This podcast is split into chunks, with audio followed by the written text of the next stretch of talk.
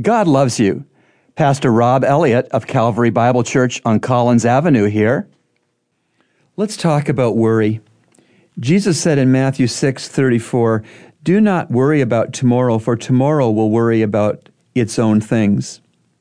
Ralph Easter had driven many times from Calgary, the city in the foothills of Alberta, to Banff, high in the Canadian Rocky Mountains but it was his first trip that left an indelible impression on him. As the road wound westward from Calgary over the rolling hills, there always loomed before him a range of snow capped peaks that seemed to block the highway. Ralph recalls wondering how he would ever pass over such an insurmountable barrier, but he drove steadily on. Finally, as he reached the point where it looked as if the road would stop, he came to a sharp bend and the highway stretched on as before. Many such turns kept him progressing upward and forward until he came to the other side of the mountain range.